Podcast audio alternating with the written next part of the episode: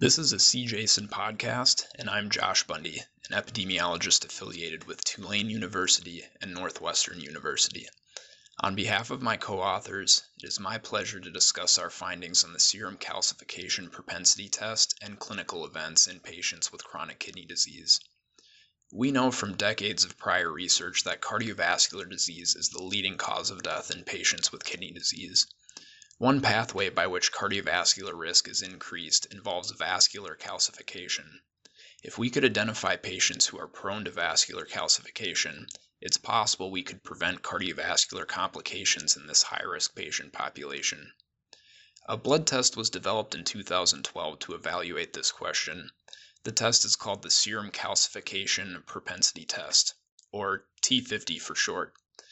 Basically, the T50 test measures the transformation time from one type of amorphous calciprotein particle, called a primary calciprotein particle, to another form called a secondary calciprotein particle.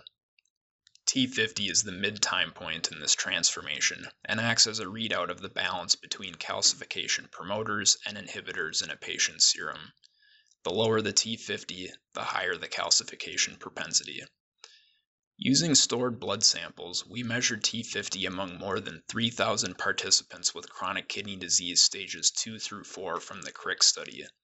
Then, we followed them over time and collected data on whether or not they had cardiovascular disease events, or end stage kidney disease, or if they died. We found that a lower T50 time, which again means higher calcification propensity, was associated with a higher risk of cardiovascular disease events, which includes myocardial infarction, stroke, and peripheral artery disease. However, when we also adjusted for baseline kidney function, the association was no longer present. We observed similar results for end stage kidney disease and death events.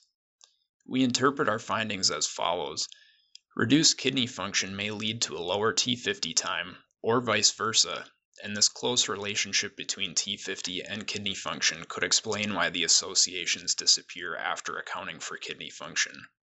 We believe future studies should evaluate T50 in other patient populations and investigate therapeutic interventions to improve calcification promoter inhibitor homeostasis, all in an effort to address the leading causes of complications in patients with chronic kidney disease.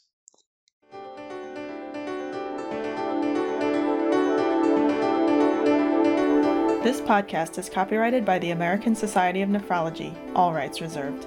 All content in this podcast is for informational purposes only and is not intended to be medical advice.